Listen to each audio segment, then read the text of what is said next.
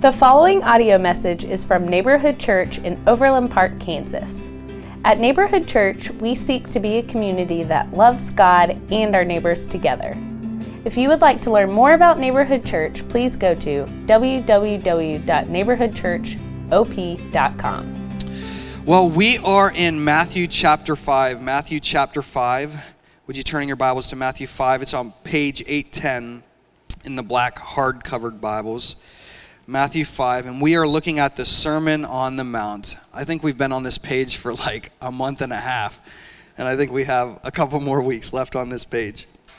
But we are looking at the Sermon on the Mount, and we're going to be looking at verses 21 through 26 today, 21 through 26.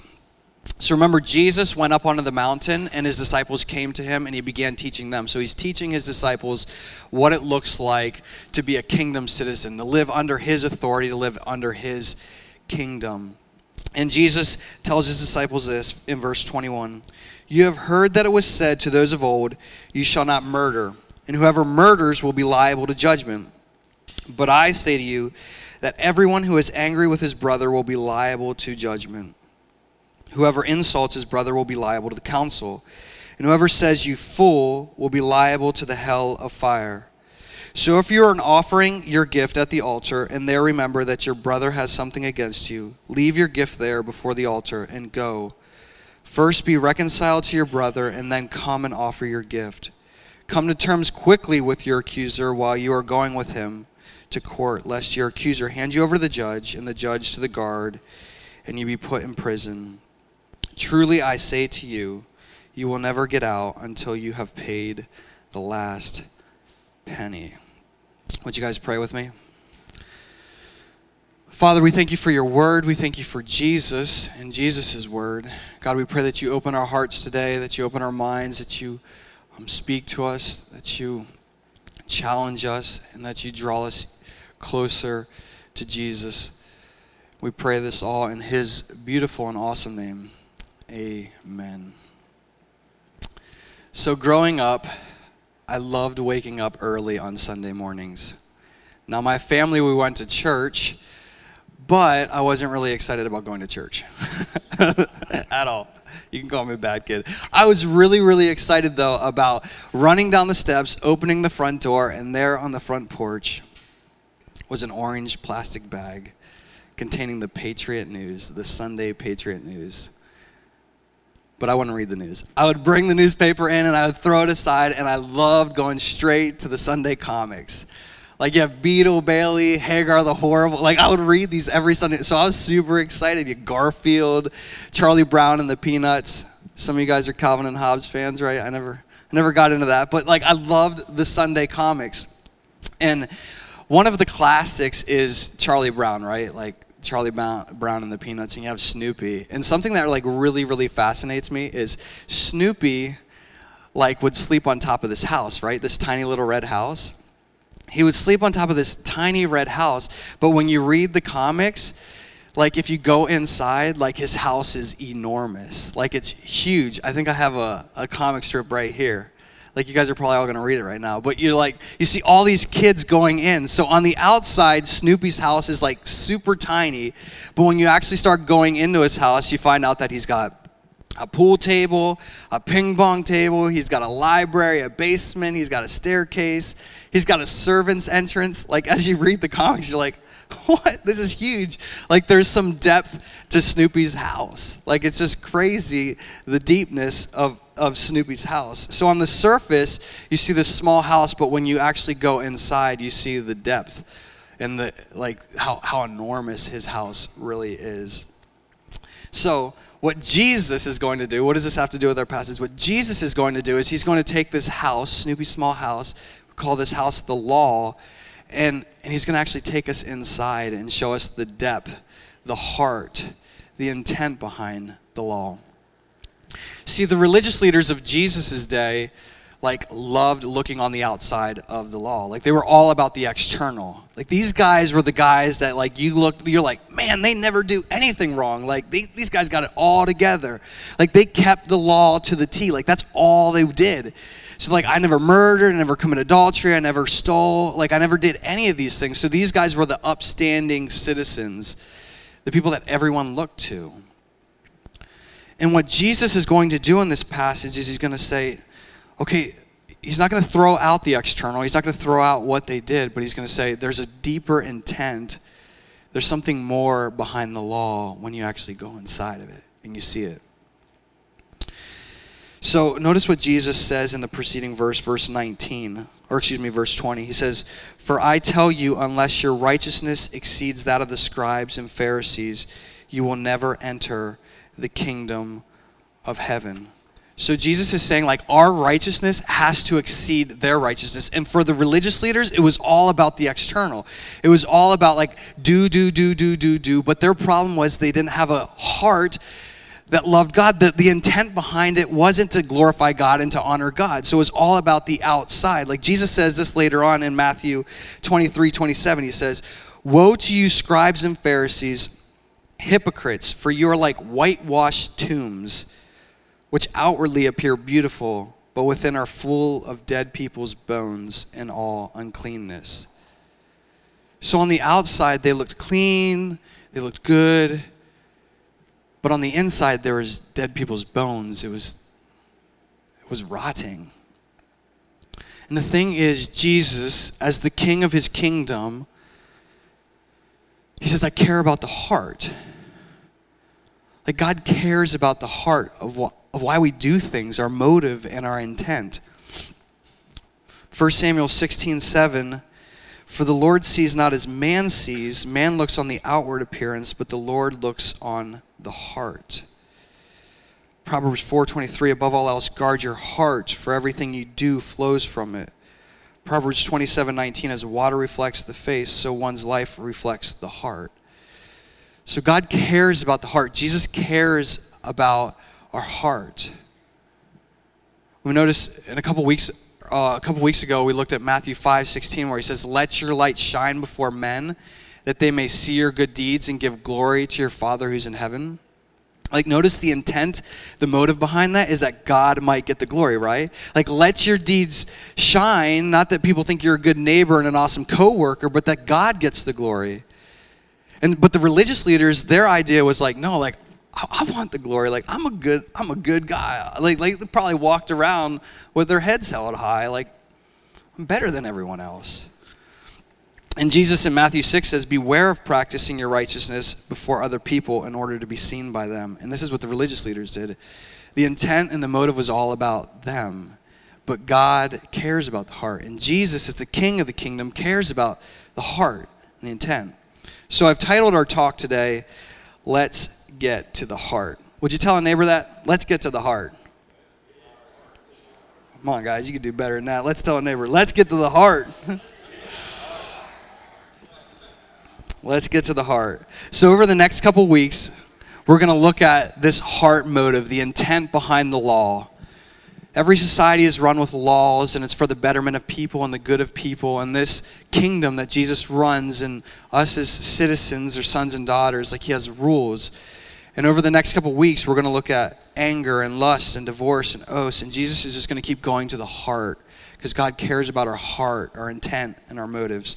So today we're going to look at the heart behind murder. Look at verse 21. Jesus says, "You have heard that it was said to those of old, 'You shall not murder,' and whoever murders will be liable to judgment." So Jesus is quoting the Old Testament here.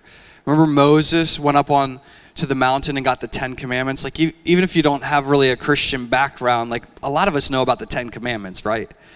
And the 6 is, thou shalt not kill, thou shalt not murder, you shouldn't take someone's life. So this was established back in the Old Testament, and Jesus is quoting this from Exodus 20, verse 13, "Thou shalt not murder, and if you murder, you're liable to judgment." And us as a community, as a people, as a society, we'd say, murder's evil, right? Like, you could ask most people, or you could stand up on a street corner and be like, "You shouldn't kill," and most people would be like, "You're right." Like, you shouldn't kill, probably. Like, our society is like that, where we understand that murder is wrong. I mean, there are other societies that don't. But murder started from the beginning. Remember Cain and Abel, Adam and Eve's son? Cain hates his brother Abel and murders him. Jesus tells us in John 8:44, speaking of the devil, he was a murderer from the beginning and does not stand in truth. The devil is a murderer. So as many of us would agree with this, like murder is wicked. It's straight from the pit of hell. Genesis 9:6, if anyone takes a human life, that person's life will also be taken by human hands.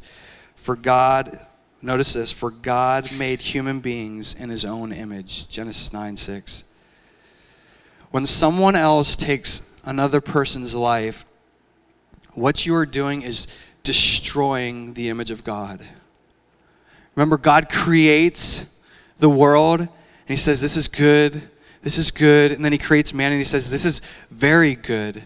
The pinnacle of God's creation is man, his image bearer, human beings. And when you destroy another human being, you're destroying the image of God.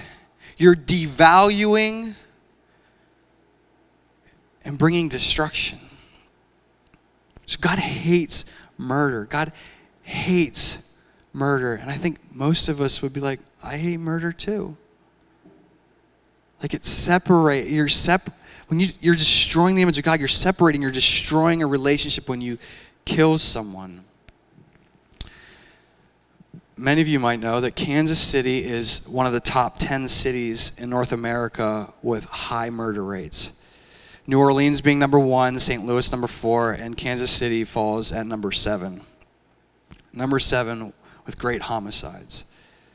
Murder runs rampant throughout our culture. Just last month, July 19th, a man named Philip Stanley walked into his mother's house, got in an argument with his stepfather, pulled out a pistol, and shot him 5 times, killing him. Raw hatred. Anger. And we know what happened just a little over a week ago in Charlottesville, right? A young man drives his car into a group of people, injuring tons of people.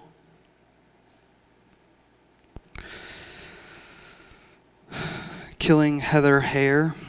We know what happened just a couple days ago. In Europe, right? It's like murder is just rampant across our culture. And what the religious leaders of Jesus' day did is they would say, okay, but I've never murdered anyone, so I'm good.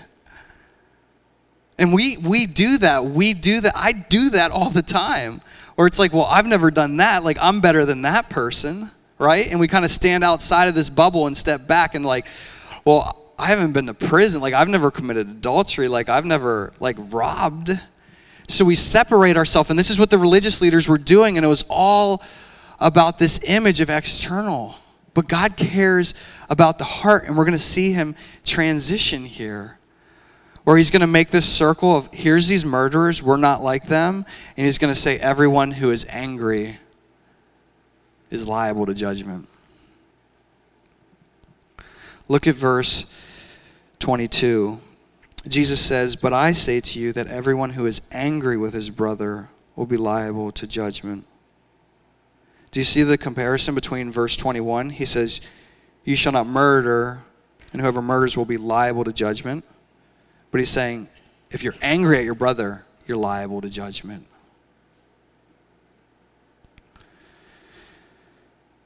See, murder starts in the heart. There is this sickness that starts in the heart. Jeremiah 17:9, the human heart is the most deceitful above all things and is desperately wicked. Who can know how bad it really is? Like, murder starts in the heart, and the seed of murder is anger, Jesus is telling us. So as king of his kingdom, he says, I don't want you to be angry. I don't want you to be angry with your brother without a cause, because that's where murder comes from. That's the seed of bitterness that leads to murder. So the three examples I just gave you, like they weren't started out of like happiness or joy, were they? No, it was anger and bitterness that just like slowly welled up and eventually poured itself out in destruction of human beings. Now, many of us are never going to get to that point where we murder anyone, but Jesus is saying that same sickness that is in those men, the same sickness that is in ISIS, the same sickness that is in people who take other people's lives is anger. It's that seed of anger. So Jesus says if anyone is angry with his brother, he is liable to judgment. It's on the same level. Like how many of us have kids? Not I, eventually. But how many of us have kids and like we ask them to obey some rules, like to clean up their room or to brush their teeth, and they're kind of just like how many of you know that when they're up in their room, they're not like, I just love my daddy, Paul Camp Schroeder. Like, I just love doing all these chores. No, they're probably like stomping around and like under the bed, I can't stand my dad. Like, why did mom make me do this? Like, but how many of us like are so happy that our kids are like that? Or a coworker or someone that we manage. Like, we don't want that. We want people to like, to obey out of like love and out of care and compassion, right? Like we all want that. And the same with a heavenly father. So he doesn't want just people who are like, I'm not a murderer, therefore I'm good. Like I haven't done this, but I'm good, right? But out of the heart, it's all about me. It's not about him. So this is why God cares about the heart. And he goes to the root. And we're going to see this in the next couple passages as well in the following weeks. It's all about the heart. Because this is where murder starts, is in the heart. Jesus takes it to another level. He says in verse 22, but I say to you, everyone is angry with his brother. So this is like without a cause. But then he says, whoever insults his brother will be liable to the council. So anger is a strong emotional pull towards like wanting someone to have revenge or punishment or just, I mean, you guys know what anger is. And Jesus says, whoever insults his brother. So this is a step up. This is like letting anger kind of escalate a little. And some of your translations, if you have like an NIV or something else, it might use the word raka or might say that in the notes. And it basically means empty-headed. Like calling someone stupid or a fool, like worthless. And in Jesus' day, during this culture, like you would go to the council for that. Like you would get in trouble for slandering someone. And Jesus says here, if you call your brother a stupid or an idiot or an airhead, like what you're doing is you're destroying the image of God. This is the heart, this is the seed of murder again. Like you're devaluing a person by slandering him or her. You're defaming the image of God. You're not valuing them the way that God values them by calling them names, by insulting them, by calling them worthless. But how many of us have been there?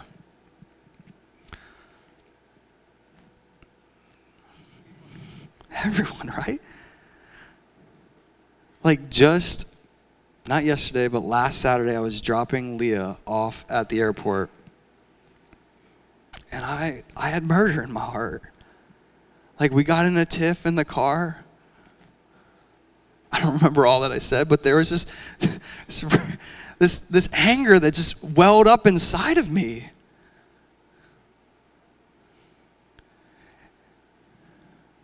And it destroys the image of God, his pinnacle, the pinnacle of his creation. And if we don't kill that, if we don't put that to death, it'll slowly build up from just anger to insult. And then finally, Jesus says, whoever calls his brother a fool is in danger of the hell of fire. You fool is a little harsher than the fool in English today. It's basically damning someone or condemning someone and being like, you're worthless, like you shouldn't be living on this planet. Like, I don't want you here. Like, it's basically like, you'd be better off in hell.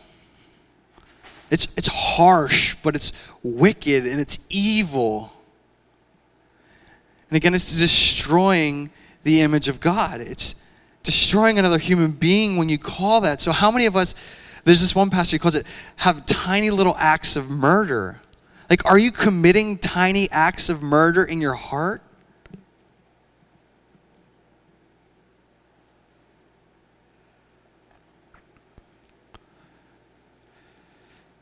In Proverbs it says, above all else, guard your heart.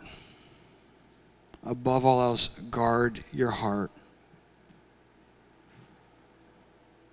So if we can take this anger and we can look at it and be like, I'm guilty. Like, how many would say, I'm guilty? Like, I'm guilty of murder. I stand condemned as a murderer. Like, I've committed tiny acts of murder. Maybe you are a father who is harsh with your kids, or harsh with your spouse. Sometimes it's just like, she doesn't do what I want her to do, or kid doesn't do what I want him to do, and this anger, this strong emotion starts to build up, and it's the seed of murder. And Jesus says it's murder. That's heavy. That's heavy stuff. So before the judge, before the king, we are murderers. The circle has come from, okay, the people that are in the state penitentiary, like, I'm on the same page as them. We're on the same page in light of the real king, the real judge, the judge of the universe, the judge of this world. So what do we do? Well, there's beauty for you if you are a believer, if you're a Christian, and there's beauty and good news for you if you're still exploring Christianity. And it's the gospel that Jesus Christ lived a perfect life. He never had 1 ounce of immoral anger in him. It was pure love and kindness for people. And Jesus stands before the judge, and he gives his life for you and for me. The Bible says, for the wages of sin is death. So there's a punishment. We live in a society where murderers are punished. So in the laws, in the realm of the universe, our sins will be punished. And it's by complete separation from God. But Jesus came in, and Jesus was murdered on your behalf, on my behalf, and he paid the penalty that you and I deserve to pay. This is the gospel. This is Christianity. We receive reconciliation and forgiveness because we all stand before the high king and the high judge as guilty. But King Jesus stands in our place and says, I'm going to take your punishment. I'm going to take the counsel, the liable to the judgment, the hell of fire on your behalf. So what do we do with that? We repent and we believe. Friends, if there's murder in your heart, repent. Turn from the murder in your heart and believe the gospel. Believe that Christ paid that payment for you. And if you're not a Christian and there's murder in your heart, among many other things, repent, turn from that anger and believe the gospel. Receive forgiveness, receive reconciliation. And then walk in the Spirit. Colossians 3:5-8, put to death therefore what is earthly in you, sexual immorality, impurity, passion, evil desire, and covetousness, which is idolatry. On account of these, the wrath of God is coming. In these too you once walked when you were living in them, but now you must put them all away: anger, wrath, malice, blasphemy, filthy communication out of your mouth. Like, we put it away, we put it to death. So repent, turn from your sin, and by the power of the Holy Spirit, put it to death. So this week, I've been trying to put it to death. Like, there's some high stress in my relationship with Leah and I right now, because we were planning a wedding, and there's like a whole bunch of other things going on. So what I have to do is, when like I start to get annoyed, or I'm like, why are we doing this, or why are we doing that? Like, I have to just, above all else, guard my heart and then put it to death. Be like, no, Christ, why would Jesus want to get angry here? Like, why am I getting angry? What's going on in my heart? So repent, believe the gospel, and walk in the power of the Holy Spirit. So the gospel brings reconciliation. The gospel brings reconciliation, right? That means to restore a relationship, to renew a relationship. And so look what Jesus says in this passage as we begin to close. Verse 23, so if you are offering your gift at the altar, and there remember your brother has something against you, leave your gift there before the altar and go. First be reconciled to your brother, and then come and offer your gift. Come to terms quickly with your accuser while you're going with him to court. So this is a different culture, but the idea behind this is don't murder. Don't murder in your heart, and don't leave murder in someone else's heart. Don't leave murder in someone else's heart. So it says here, seek reconciliation with someone who has something against you. It's not that you have something against them, but that they have something against you.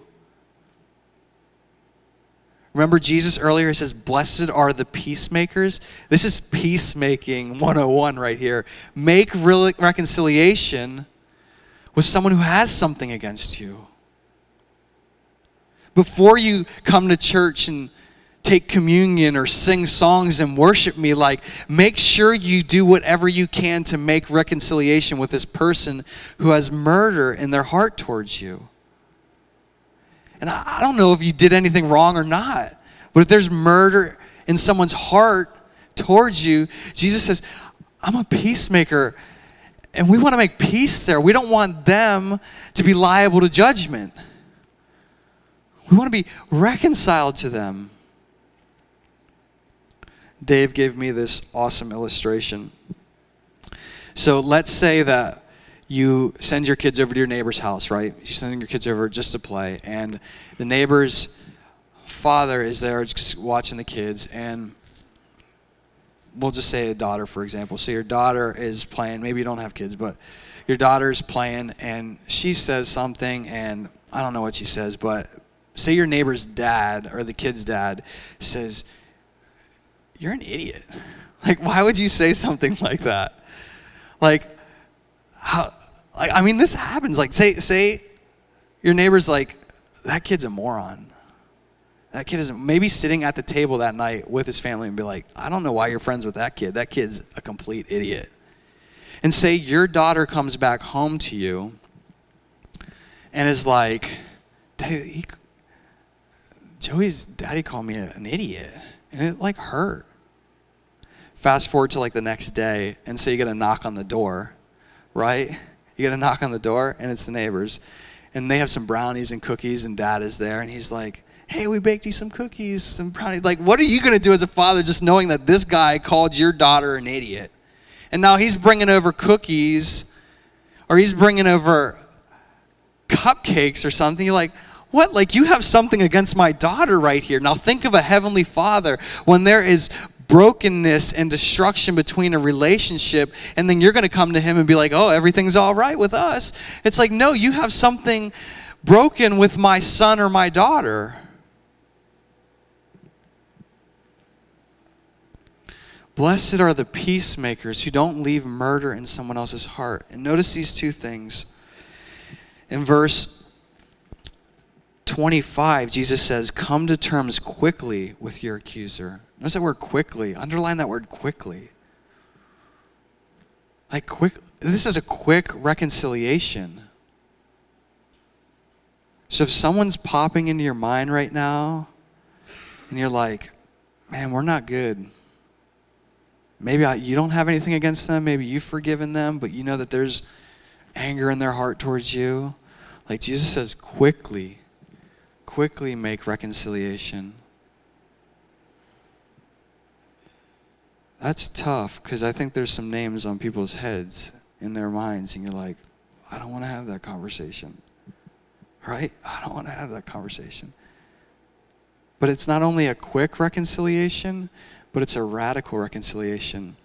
Because Jesus says, so if you're offering your gift at the altar, now in Jesus' culture, these people would travel miles and miles and miles and miles and miles and miles to the temple.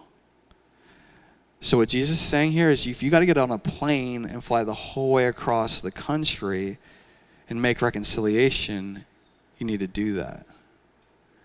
Like, do whatever you can to make reconciliation. So these people would have to leave Jerusalem and travel the whole way back to their homes, leave their gift at the altar, make reconciliation, and then come back. Like, this is a radical reconciliation. This is doing it quickly and whatever you can to make reconciliation.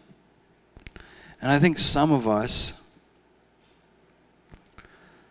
haven't done everything that we can.